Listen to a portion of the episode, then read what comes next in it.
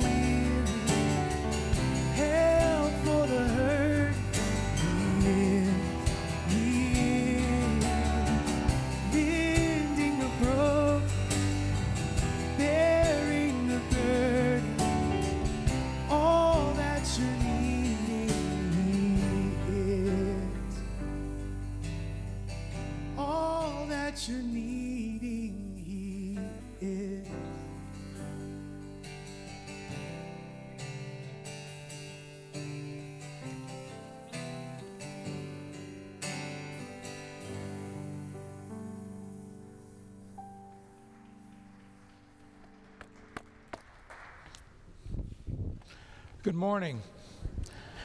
Excuse me. It is so good to see you all this morning. I'm uh, Tim Brewster, co senior pastor here at uh, First Church. Glad to have you in worship this morning. Congratulations on uh, getting up and making it on Time Change uh, Sunday and and the beginning of spring break for at least for Fort Worth ISD and for some other area districts. Glad that you are here. Uh, Reverend Lance Marshall, uh, the other co senior pastor, is uh, taking some much needed vacation uh, today and next uh, week, so it's good to. Uh, for me to have the opportunity to greet you this morning. I have a few announcements I want to make. First of all, uh, if you'll find the registration folders on the row where you're sitting and fill those out, make sure that uh, as people come in uh, later that they have an opportunity to register their attendance as well. And if they come in, um, say 45 minutes from now for the service, be gentle with them. Uh, and, uh, and welcome them and greet them. Make sure they have a chance to, to sign in as well. Uh, if you're worshiping with us online, uh, welcome to you as well. And there, there is a, a button that you can use to register your attendance uh, as well. Let me make some announcements. Our Healthy Plate uh, breakfast um, is an opportunity to learn more about our Healthy Plate discipleship program. That's the framework we use for uh, understanding our discipleship and sort of measuring ourselves, how we're doing with our own following of Jesus. And there's a breakfast next Sunday at 9:30.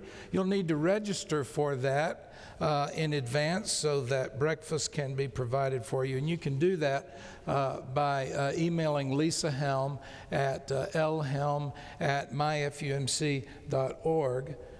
And uh, that's lhelm at myfumc.org uh, to, to register for that breakfast. Um, and save the date for April 3rd. Uh, that is going to be a great Sunday. It is the uh, consecration service for the new Edward and Maxine Baker Children's Wing. Our new Children's Wing expansion. Uh, the worship service will be at 9:30 in the parking lot, the east parking lot, right beside the new building. Uh, and uh, after a service of worship at 9:30 at this hour, there'll be an opportunity then to move right into the building uh, for a first look uh, at that beautiful new building. And so I hope you'll plan to be present for that. There'll be activities for children, activities for family, and the beignet bus will be here. And yes, uh, and um, if you would like to purchase an Easter lily for our Easter uh, services uh, to adorn our sanctuary, you can uh, do that. Visit the Lent 2022 uh, webpage on our uh, website, and they're $20 each. And the deadline for doing that is April the 10th. Uh, and then uh, finally, let me just remind you of some Holy Week activities. Uh, Maundy Thursday, uh, which is April the 14th at 7 o'clock here in the sanctuary, Maundy, Thursday service. Uh, and uh, at the, the family dinner and worship service for children and families 5.30 dinner 6.15 worship service for them good friday the same schedule 7 o'clock here and 5.30 and 6.15 for the uh, children and family services. Now I invite you to stand for our call to worship.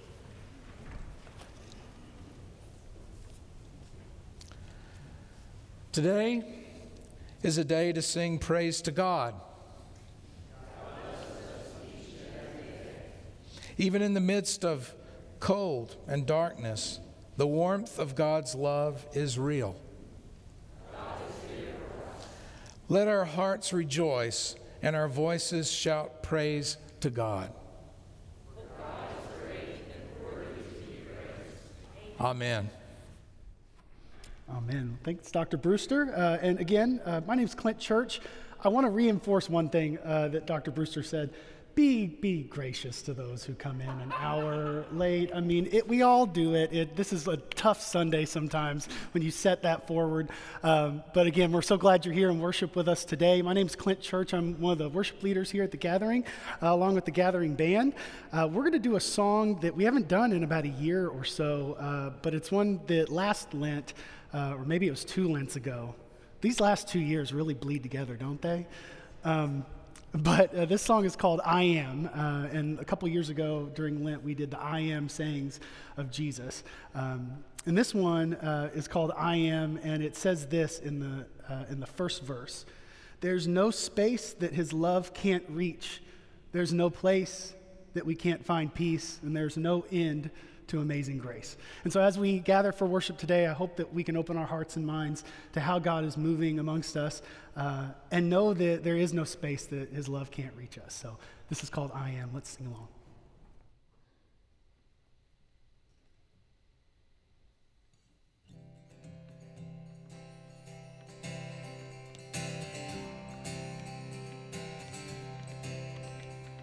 There's no space that his love can't reach. There's no place where we can't find peace. There's no end to amazing grace. Take me in with your arms spread wide.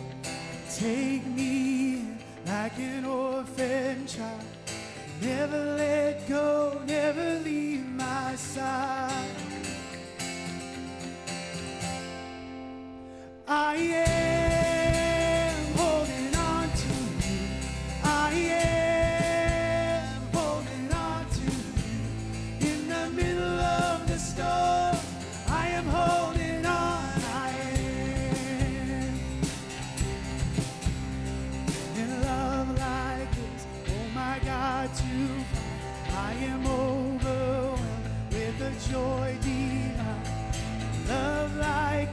Sets our hearts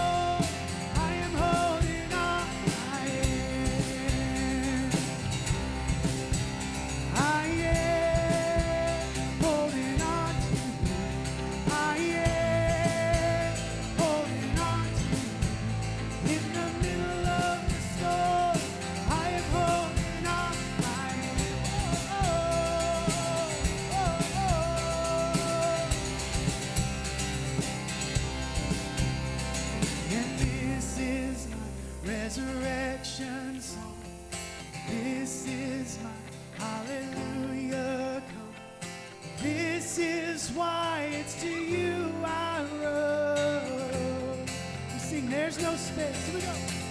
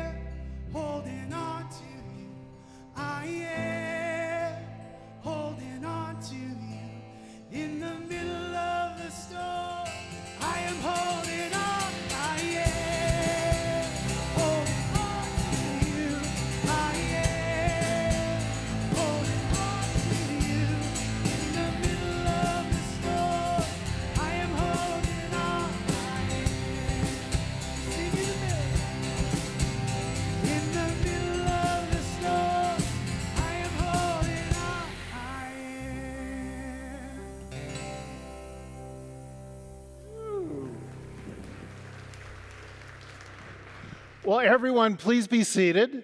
And tell you what, one more time, why don't we thank the fabulous Gathering Spring Break Band? Well done. Well, everyone, welcome. My name is Mike Marshall. I'm one of the pastors here at the church. And this part of the gathering is called Prayers of the People. This is that really important opportunity for us to pause and breathe and to be aware of our blessings, to be aware of the community that surrounds us, and to be in prayer together prayer for one another, prayer for our sisters and brothers online, and prayer for our sisters and brothers around the world. And if you're familiar with the gathering, you know that there is a pattern that takes place during prayers of the people. There will be a number of spots during the prayer where I'll say the phrase, Lord, in your mercy. And then our collective response is, Hear our prayers. Let's give that a shot. Lord, in your mercy, hear our prayers. Excellent. There's going to be a point where I'm going to name a number of first names of people. And then there'll be a spot where I'll ask, Are there any others? And I want to encourage you, where you're sitting, to say out loud the name of a person or a place or something that's on your heart this morning. Because that's how all of us collectively make this prayer come to life. So, if you would close your eyes, take a deep breath, let us pray.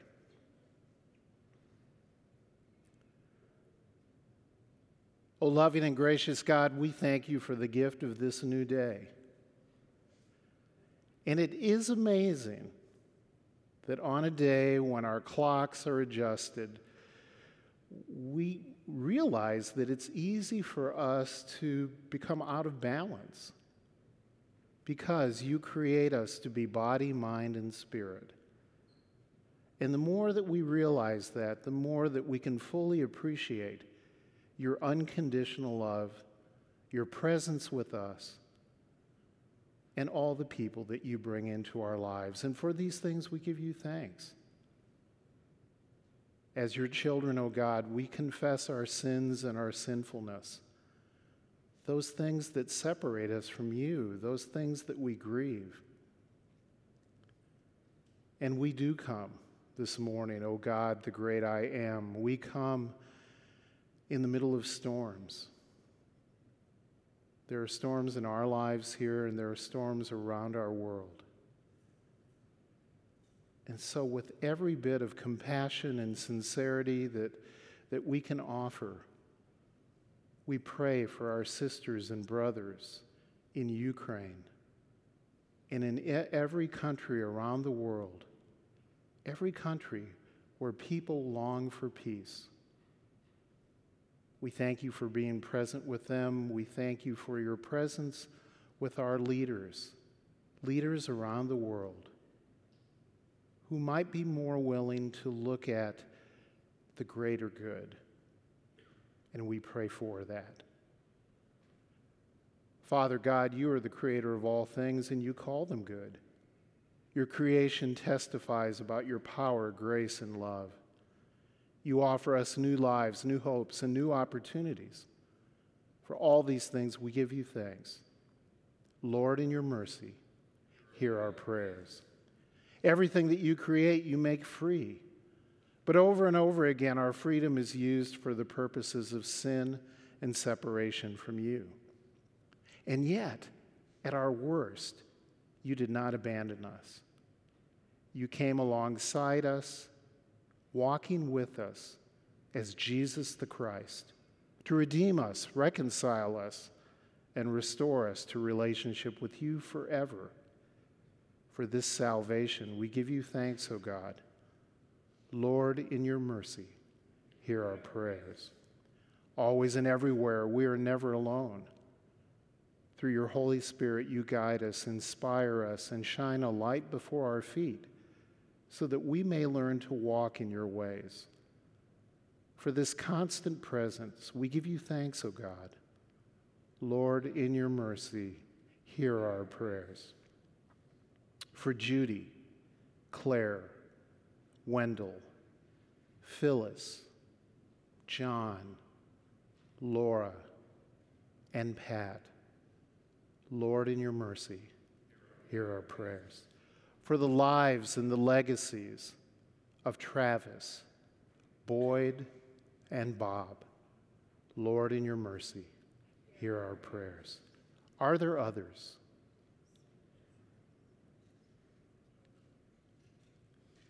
Lord, in your mercy, hear our prayers. For all who seek to change their hearts and find peace in you, Guide us, keep us, and make us into your people. And Lord, in your mercy, hear our prayers.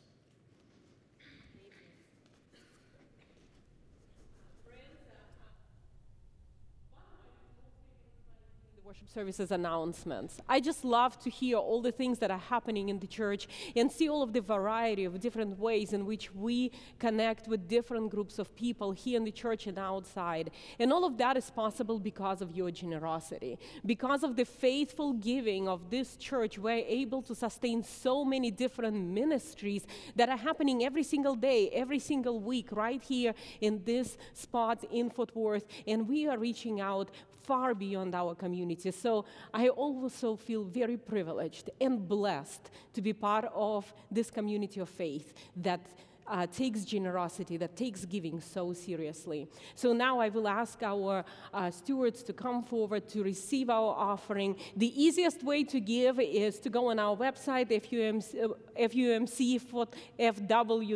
fumcfw.org slash give now.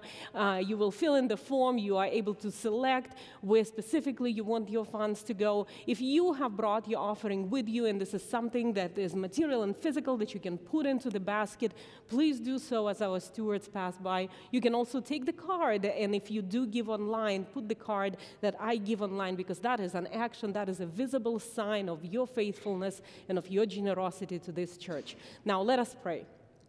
Loving and gracious God, we ask you to bless these offerings. We ask you, God, to bless the generous givers that are in this church. And also, God, we ask you that you will take these gifts and you multiply them for the growth of your kingdom. In Jesus' name, amen.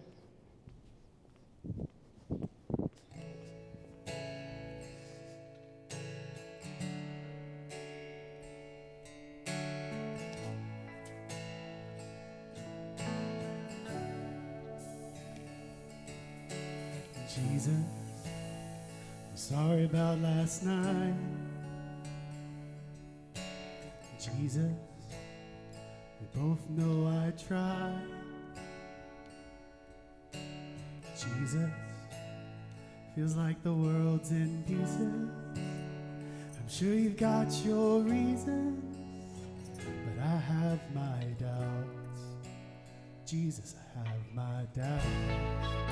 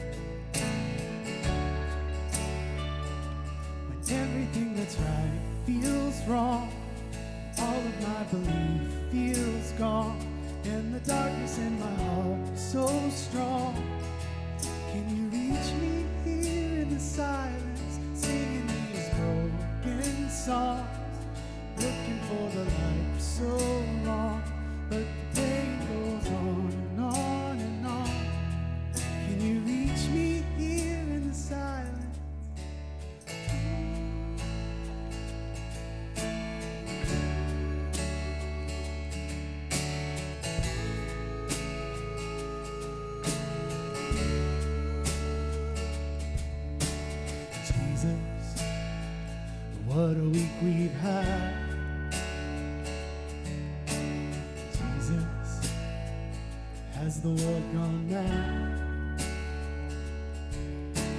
Jesus, feels like the world's in pieces. I'm sure you've got your reasons, I've got my doubts. Jesus,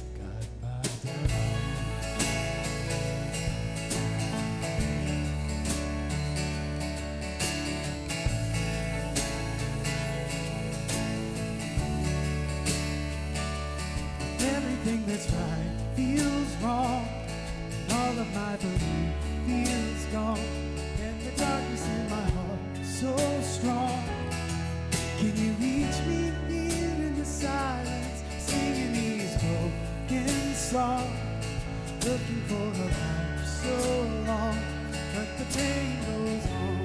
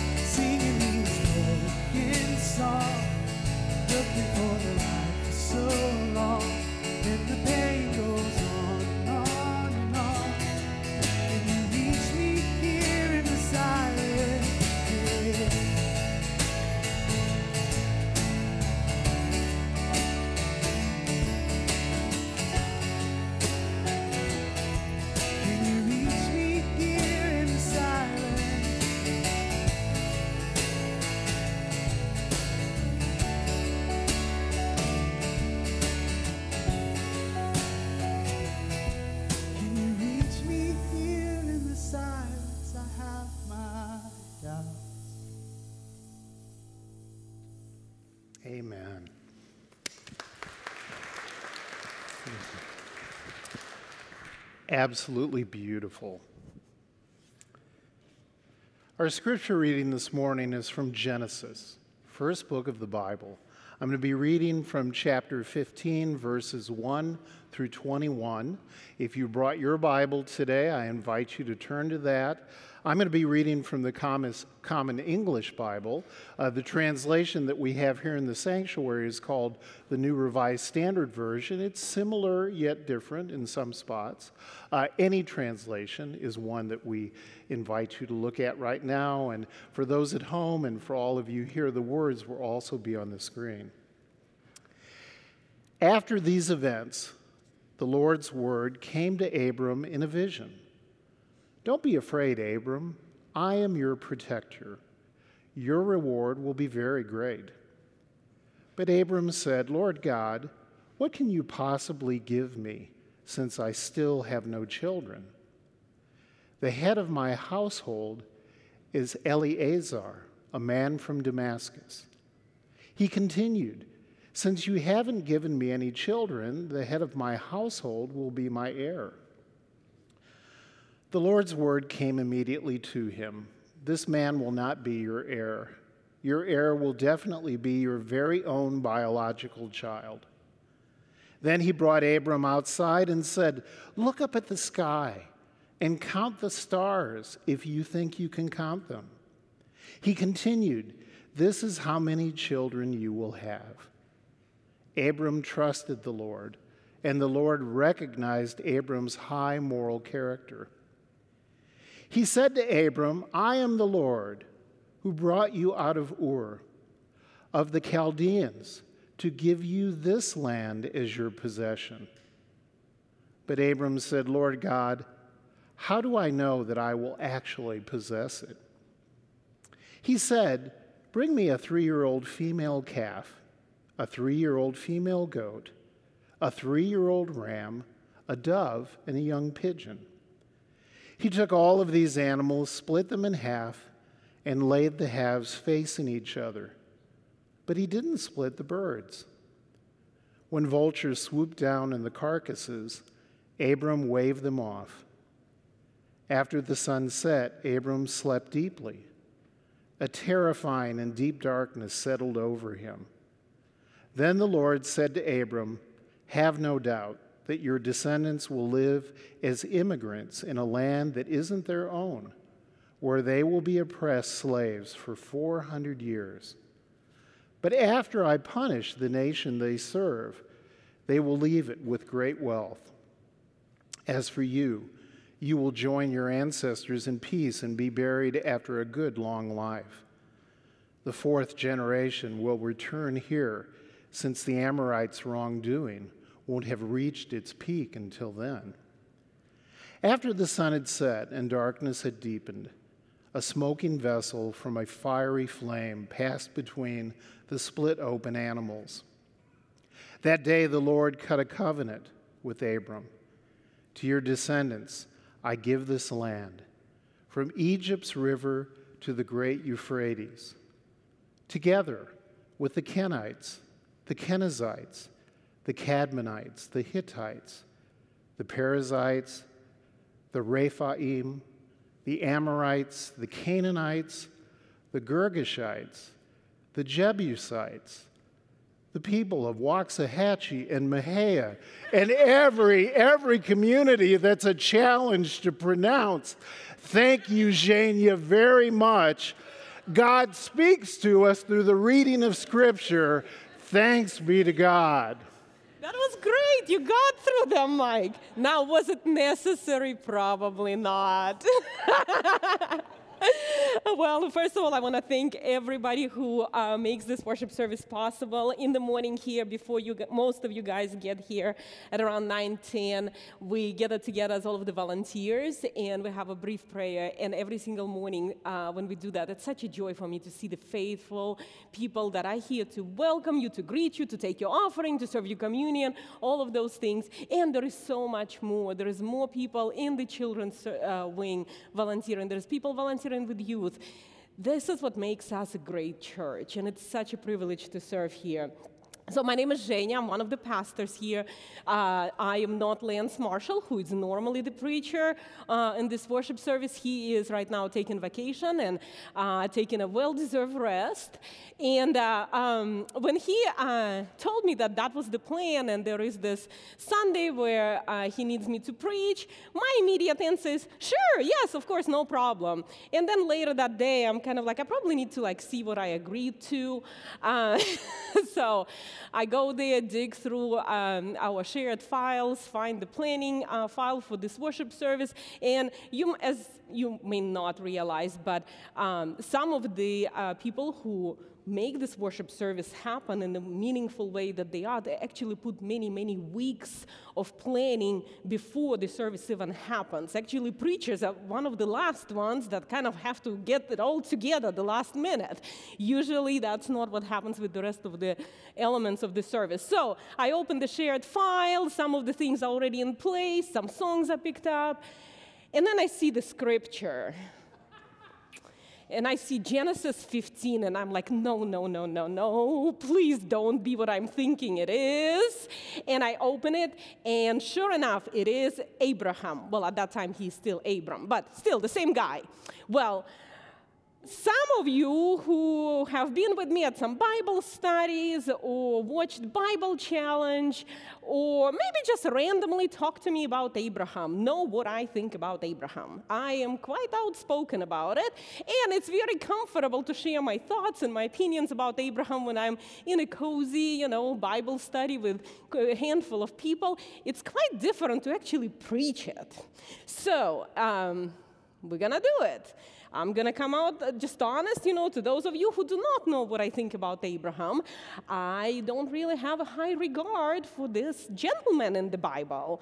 Um, I struggle with a lot of things that he has done and the way he chose to behave at certain points of his life.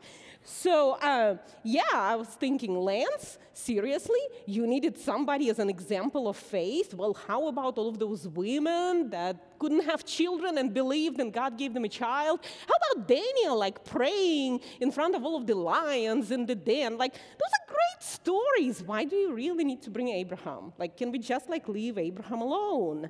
Well, we can't. So, what's up with Abraham? I, I do want you to keep your Bibles open and uh, I'll kind of drop a few uh, scriptures here and there. If you want to read the entire story, it just won't take you long, a few chapters. Um, and maybe you will agree with me on some points. But, so what's up with Abraham? Uh, he actually, by the time we meet him in Genesis 15, he's been in the Bible for only about like two and a half pages, not that long, but he's managed to, to do a lot of things in those two and a half pages. Uh, he used to live in what is now modern day Turkey. Uh, and then at the age of, let's see, 70 something, I'm looking at uh, Genesis 12. Here we go. Uh, he was 75 years old. Uh, that's verse 4. Ab- Abram hears God telling him, Get up, get all your stuff, get all your people, and go.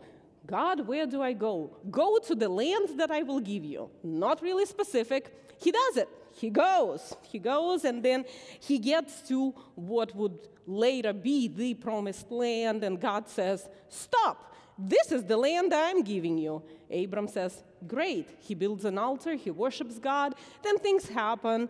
Then there is famine. When there is famine, you go to a place that has food to eat. He goes to Egypt with all of his uh, family, all of his belongings. Now, that's where things get really ugly. So we're still in chapter 12, like we haven't moved even half a page. By the time Abram gets to Egypt, he decides. Um, that it would be really smart to tell everybody in Egypt that that's not my wife, that's my sister. She is available if somebody would like to have her. So he actually lets the Pharaoh marry his wife, telling that that's his sister. And he gets quite a good dowry for that. Um, yeah, I have a lot of problems with that. Now, I understand that we're in modern society, and, uh, um, you know, like I'm here, flamboyant feminist or whatever, all of that bothers me. But even in that ancient world, come on, even if you think that your wife is your property and you are listing her in your mind right there with your donkeys and horses and whatever chests of gold, you are still supposed to kind of protect her not give her away to the highest bidder. But that's what he does. Well, Lord saves her. She comes back to Abram. By the way, he does it again later on. You would think that one time was enough. Nope, he did it again. Um, anyway, move on. Then there is a war. Then they fight. Then uh, he uh, protects his nephew Lot, brings him back home. Um, and then after they win the war, there is an interesting episode happening in, uh, let's see, that's where in chapter 14 uh, around verse 17. You can mark it and read it at home if you want to. But after they win the war, there is this gathering of political leaders, political leaders, religious leaders, they were all the same at that time. And there is somebody that is really mysterious. His name is King Melchizedek. Now, we don't know anything about him except for that he was a king. And then, if you're looking at verse 18, it says that he was priest of God Most High. Now, that's before Moses, that's before the law, that's before everything. Somehow, some way, this guy, whose name is Melchizedek, knew that there is God who is most high. Maybe there are other gods there, you know, they believed all kinds of things back then. But he was like, No, I know who is the most high God, and I am going to serve that God. Well, that priest, King Melchizedek, finds Abram and then blesses him. And listen to that in verse 19, chapter 14. Blessed be Abram by, by God Most High, maker of heaven and earth. And blessed be God Most High, who has delivered your enemies into your hand. So they have this kind of a worship service in the end of the war where they're worshiping God Most High before God even revealed Himself to the people of Israel much later on, generations later. But and Abram is part of all of that. Like he actually tie, uh, ties, he gives one tenth of everything to that king. Now, that's before tithe was a thing. Like they, th- there is no law, there was no even offerings required. There was no preacher standing in front of him and telling him, Thank you, Abram, for your generosity. Now we're going to pass the plate and make sure that one tenth of what you have goes there. No, he does it on his own will. So somehow he knows what to do.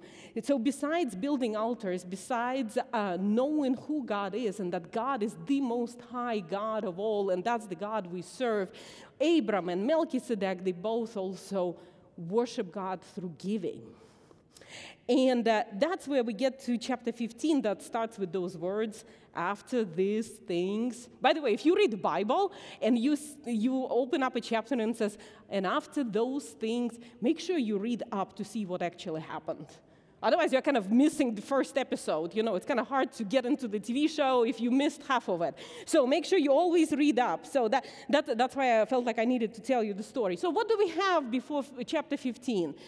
Abram is doing some great things. He's responding to God's call to get up and go somewhere to the land he doesn't know. Now, I, I made a move that required me to uh, fly a few thousand miles, I guess, I don't know.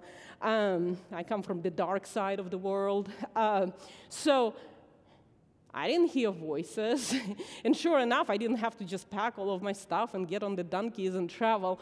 But the fear of the unknown, the fear of leaving everything that you know, everything that you love, everything that's meaningful to you, and just going somewhere else where you have to start over to build up relationships and communities that are going to be your meaningful places of connection, I can resonate with that. That's really hard. And now, Abram, the only reason why the Bible tells us that he did that was because God told him so.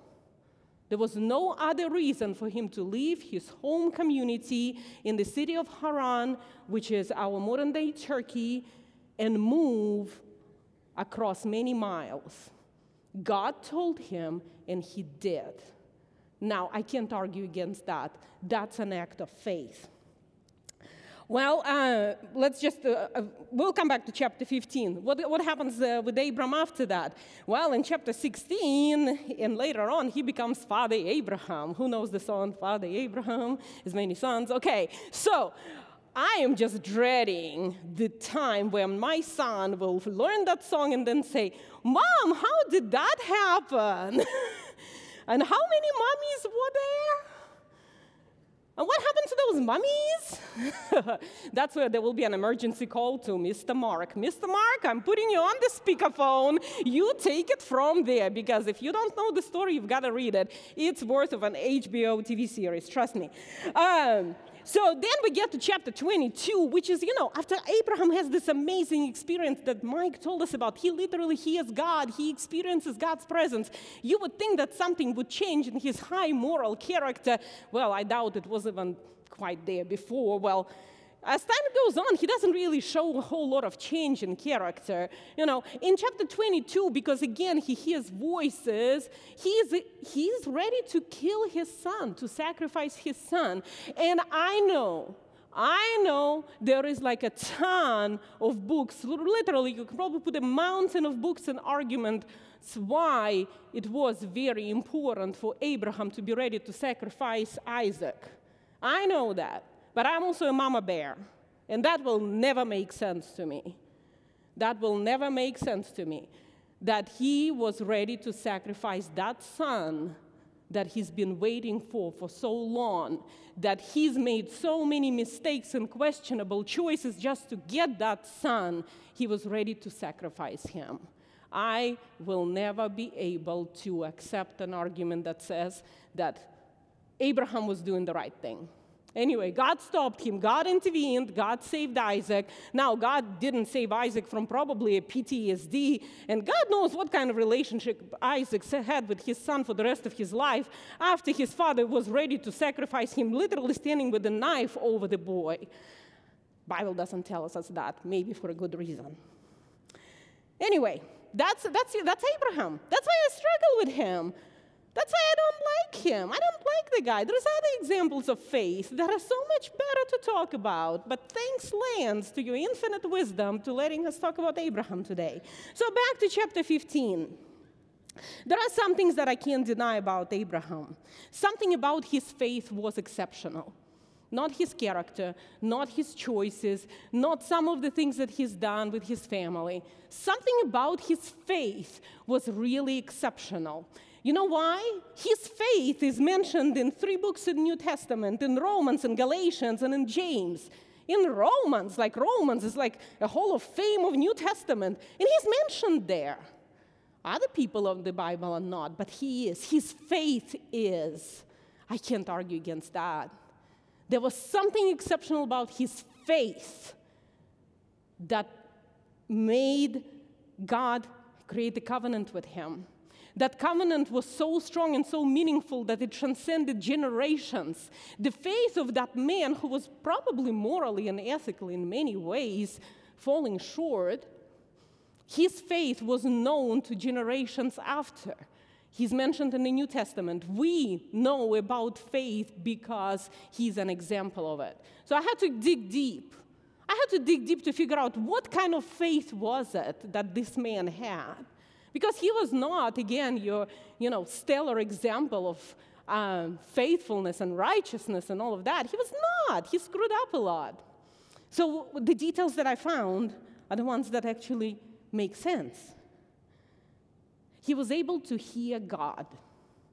I'm going to say it again. Many times through these chapters, God speaks to Abram, and Abram hears God. That is something I wish the Bible would tell us more. That's the part where I'm like, uh, how did he speak? Was there a voice? Was there a prophet? Was there just a nagging thought that would just come to Abram over and over and over again? Especially at the times when he prayed, when he searched for meaning, when he was staring at the sky and the stars and wondering what kind of God made all of that and what does that God have to do with me? How did he hear God? And why does the Bible not tells us? The Bible tells us all kinds of details. I just got done reading Leviticus. Too many details. We could cut some of those. But the Bible misses to mention how did God speak to Abram that he could hear him. Why? Why does the Bible miss that? I wonder. I don't have an answer. You may have a better answer than me. But I wonder that that important detail is never explained because God speaks to all kinds of people, including us, in very, very special ways. And the authors of the Bible decided not to single out some over the others. We know God speaks to us. We say it every single time we gather here. We say, God speaks to us through the reading of the scripture. That's one. God speaks to us. Second, you guys are here. Some of you are here pretty often. Some of you are here every Sunday. Why are you coming here? Is it maybe because God speaks through the whole experience of being in worship with other people? I want to leave you that question to you guys as a homework. How does God speak to me? In which ways God really reaches me when I know this is not something that comes from me, this is something that comes from outside, from somebody who is powerful, who is knowledgeable, who is all merciful and loving. That someone is God, and I know that God speaks to me. How? How does God speak to you? Here's some other examples that I know God sometimes uses to reach some people. It could be through other people. Do you have a person in your life, a saint, a real saint in your life that, first of all, loves you, accepts you for who you are, and also has this presence of holiness around them? And when they speak, you just know that what they say is really, really special. Could that be the way God speaks to you? Is it a prayer sometimes that you pray and that really instills the feeling of shalom on you, and you're like, Yes, I needed to hear that. I really needed to hear that. If that is the way you respond to something, is that possible that God is speaking to you? We need to find out how does God speak to us so that then we can make a next step into actually saying, "Yep, that was God." I wonder if Abram just lived in that city of Haran where he lived for 70 something years, but always had a longing for another place. He looked around his community and thought, I don't belong here. I don't want my children to grow up here. I wonder what is waiting for me on the other side. And he longed and he thought about it and he prayed about it to the God who he didn't know much about. He just knew that there is a most high God who created everything. So he prayed. And then over time, answer came that yes, get up and go. And once God spoke, and Abram knew that that was God, yep, heard that, he got up and left. So first is to figure out how does God speak to you specifically? What is the most effective way in which you can hear God? And second, have the faith to actually acknowledge it. Yes, that was from God. And then have faith to act upon what you heard. All of that requires faith. And Abram had that he kind of nailed that one because God speaks to him a lot. Every single, like at least two or three times in every chapter, God says something to Abram.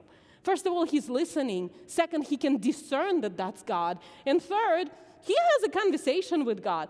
God, I hear you, and this is my, my answer to you. And my answer could be an action, my answer could be a way, a different way of asking the question. My answer could be a different prayer. Abram does that all the time. So when you read in the Bible those verses that, and God spoke, and Abram answered, and then Abram did this, and then God told him that, well, all of that is a life of faith that is covered in prayer and discernment and looking for the voice of God. Now that's faith.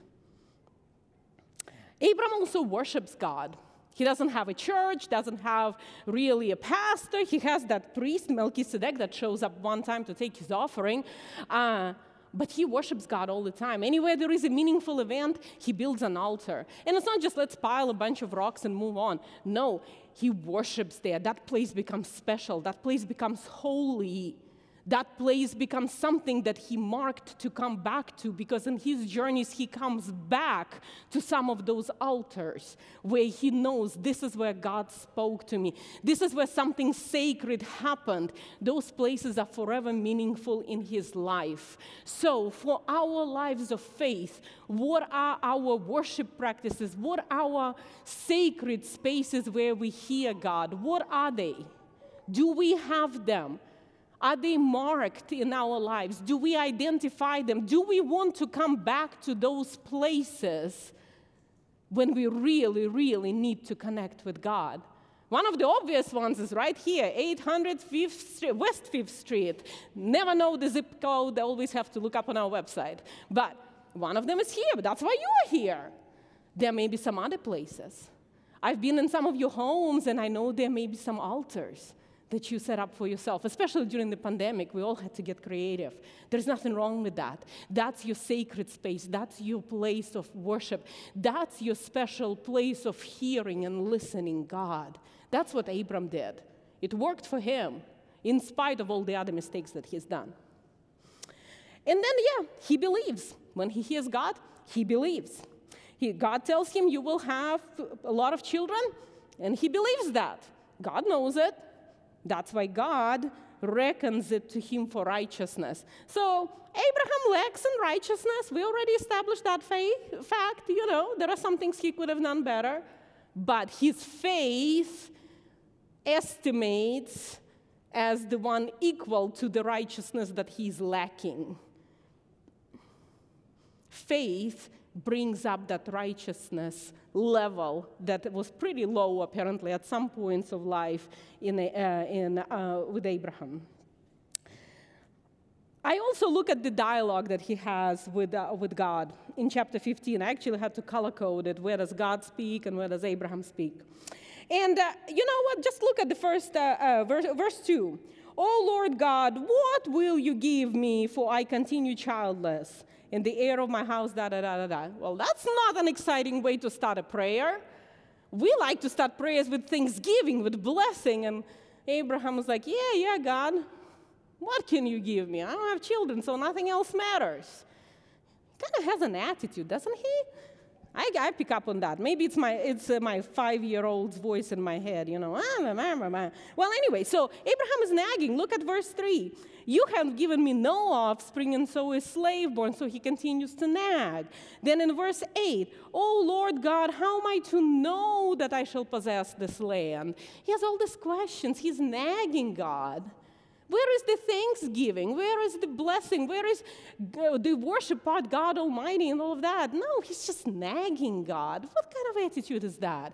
You know, I found that same kind of uh, nagging attitude in Jesus' parables, and he actually praised it.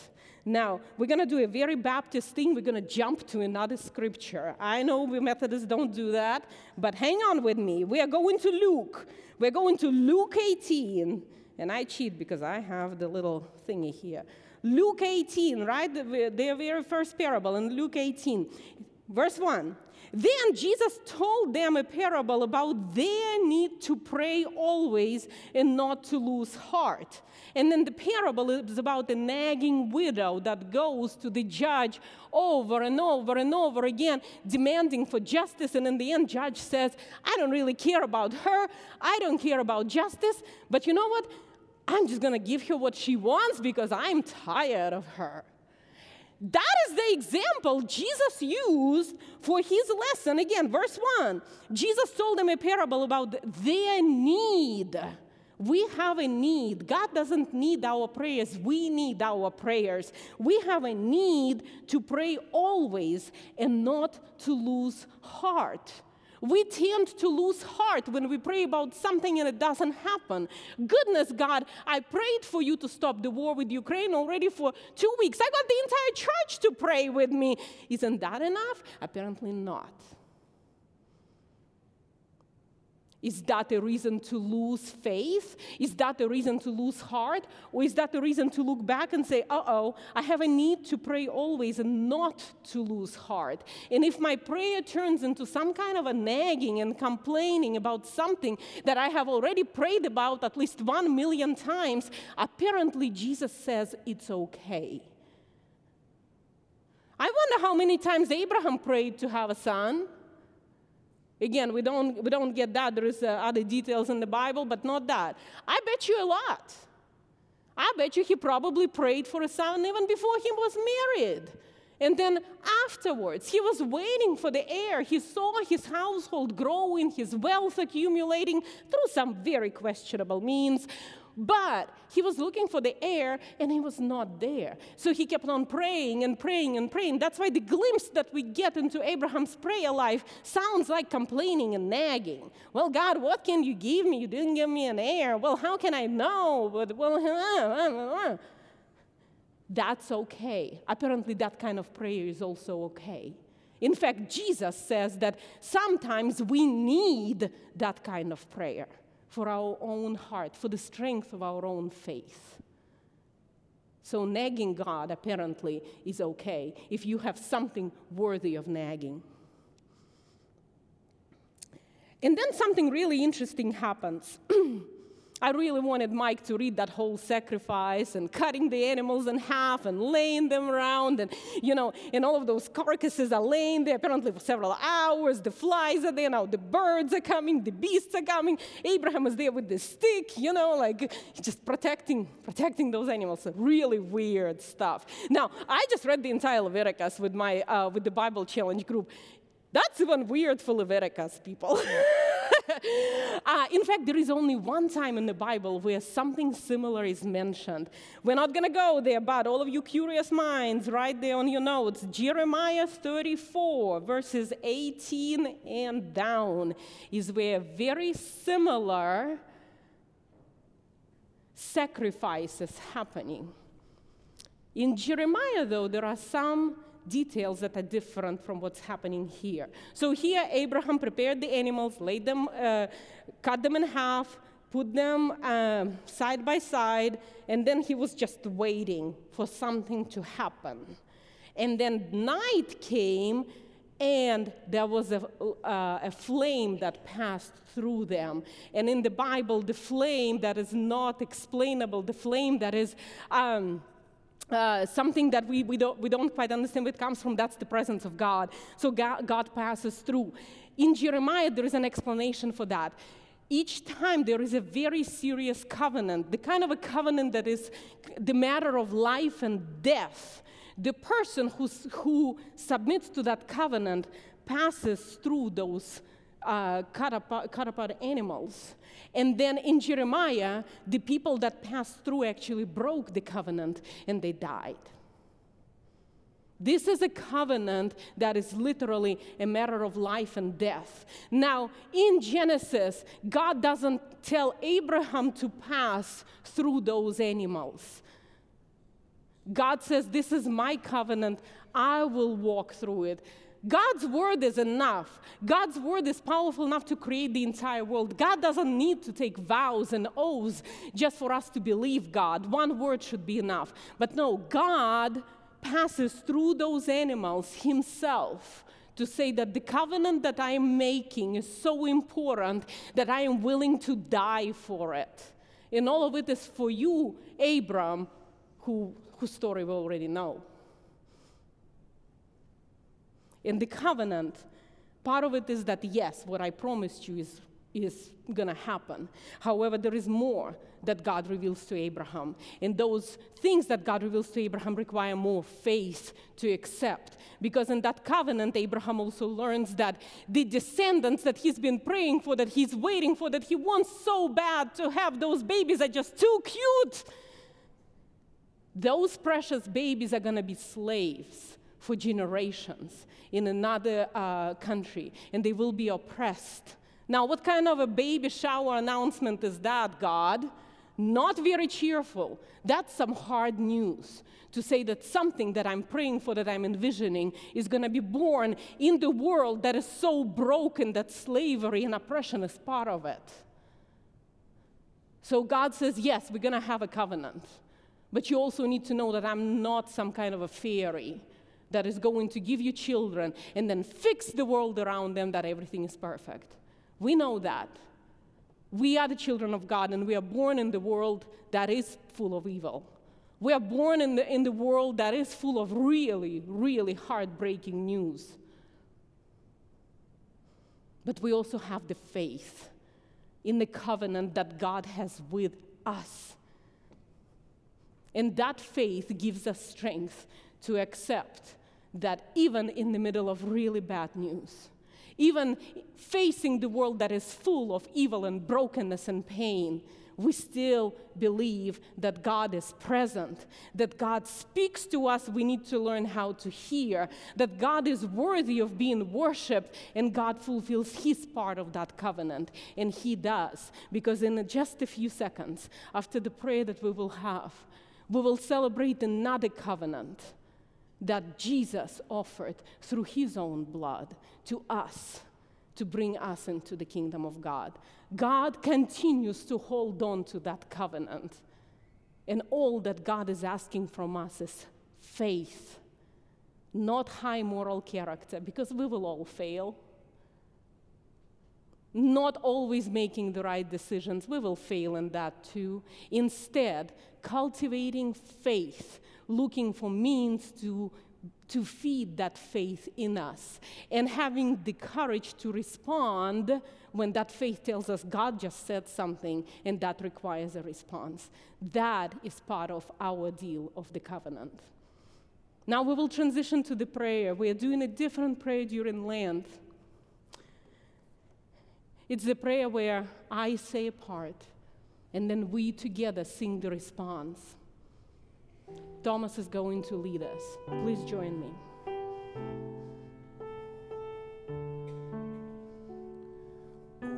Oh Lord, hear my prayer. Oh Lord,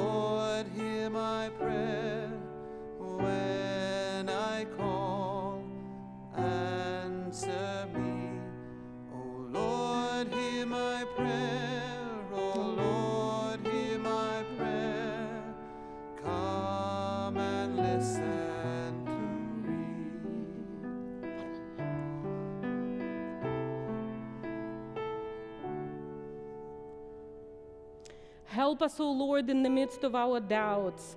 Guide us as we seek to walk the path of our true life.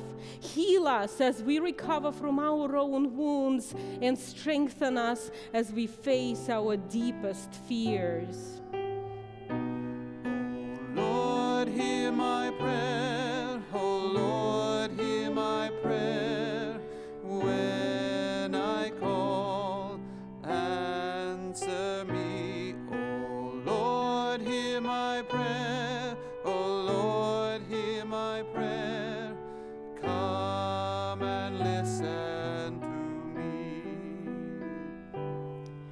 Just as Abram let his questions get in the way of God's promise sometimes, so we let doubts corrupt our faith sometimes. We come to you in prayer asking for your help in discerning how we could follow your voice. Oh Lord, hear my prayer.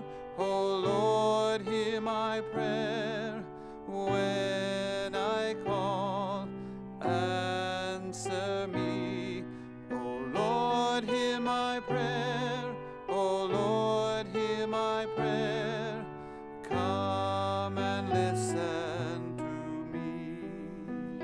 We seek your light, O Lord, to guide us out of the darkness.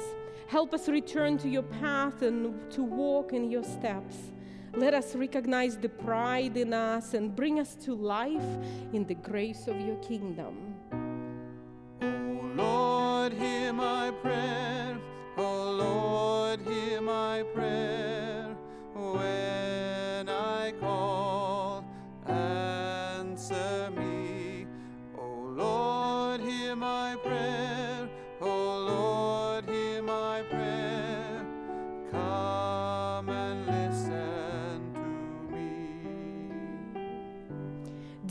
Us, O Lord, from the weight of doubts.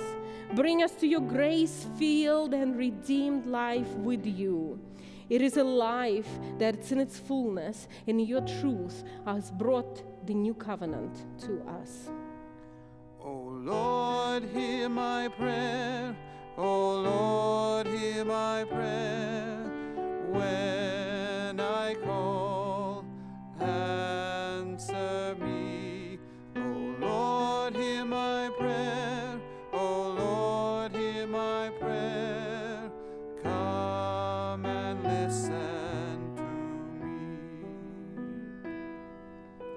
And so, on the night, on the last night that Jesus spent with his disciples, they had a meal together.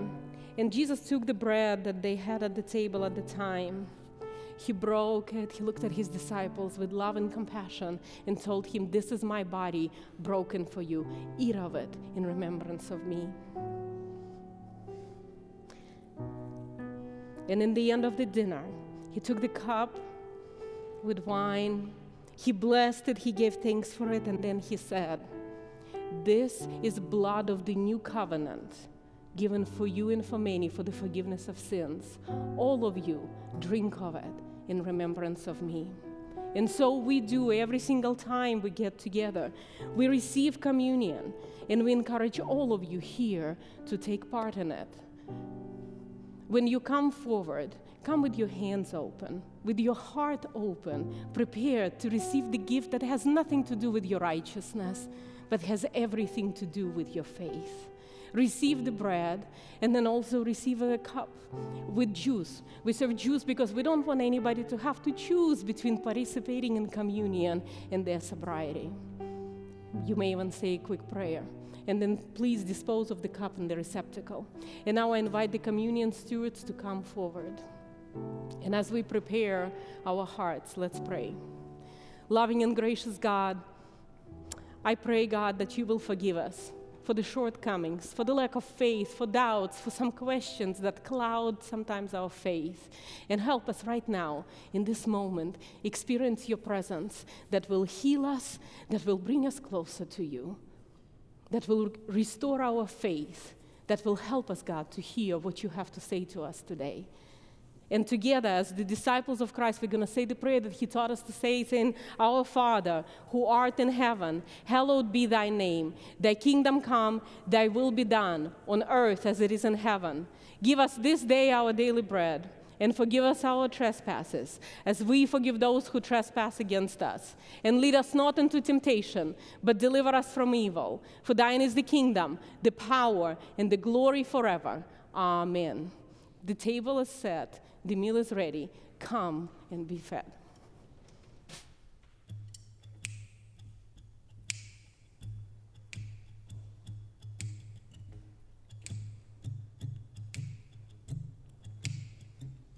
I will feast at the table of the Lord. I will feast at the table of the Lord. I won't hunger anymore at his table. I will feast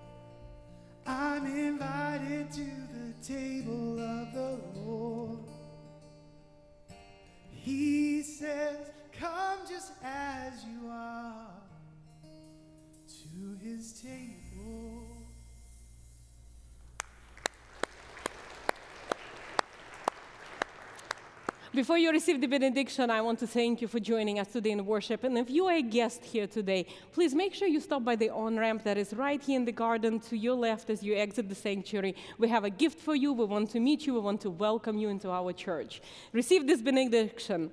Let the grace of our Lord Jesus Christ and the love of God and the fellowship with the Holy Spirit be always with you. Amen.